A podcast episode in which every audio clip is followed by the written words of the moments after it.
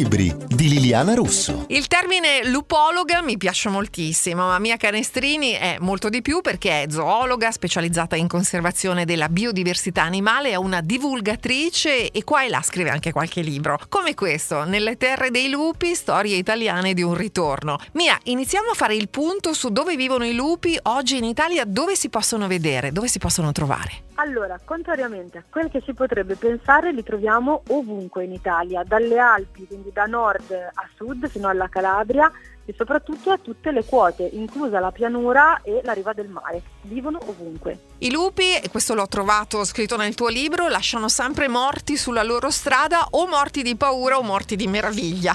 Ma che tipo di rapporto hanno oggi gli italiani con i lupi? Allora, hanno un rapporto secondo me un po' conflittuale, nel senso che eh, chi giustamente eh, vive nelle aree rurali, magari fa l'allevatore o eh, gli piace andare a caccia, fa il cacciatore, va un po' in conflitto con, con il ritorno di questo predatore perché appunto è un predatore, quindi può essere pericoloso per il bestiame domestico ed entra in competizione con i cacciatori perché lupi e cacciatori amano eh, uccidere le stesse prede, quindi da questo, da questo lato c'è conflitto. Mm. Però ci sono moltissime persone persone invece che sono estremamente affascinate dal, dal ritorno del lupo e quindi diciamo ne incoraggiano proprio la conservazione e la protezione. Ma perché sì. nell'immaginario il lupo è sempre cattivo? Allora, c'è una, un motivo culturale, un vero e proprio retaggio che ci viene dal, dal Medioevo e dall'affermazione del cristianesimo, che ha avuto bisogno a un certo punto di utilizzare eh, una metafora che fosse molto funzionale per portare i fedeli a essere per l'appunto fedeli alla Chiesa, prima che a Dio. E quindi i preti sono diventati i buoni pastori, il popolo, la gente è diventato il gregge e ci voleva un nemico che impersonasse il male e questo è diventato il lupo. Il lupo. E da lì ci siamo tirati dietro questa, questa storiella praticamente. Quando ne incontriamo uno come ci dobbiamo comportare per chiudere? Allora, nessuna, nessuna paura innanzitutto perché i lupi non sono pericolosi per l'uomo, difficilmente hanno comportamenti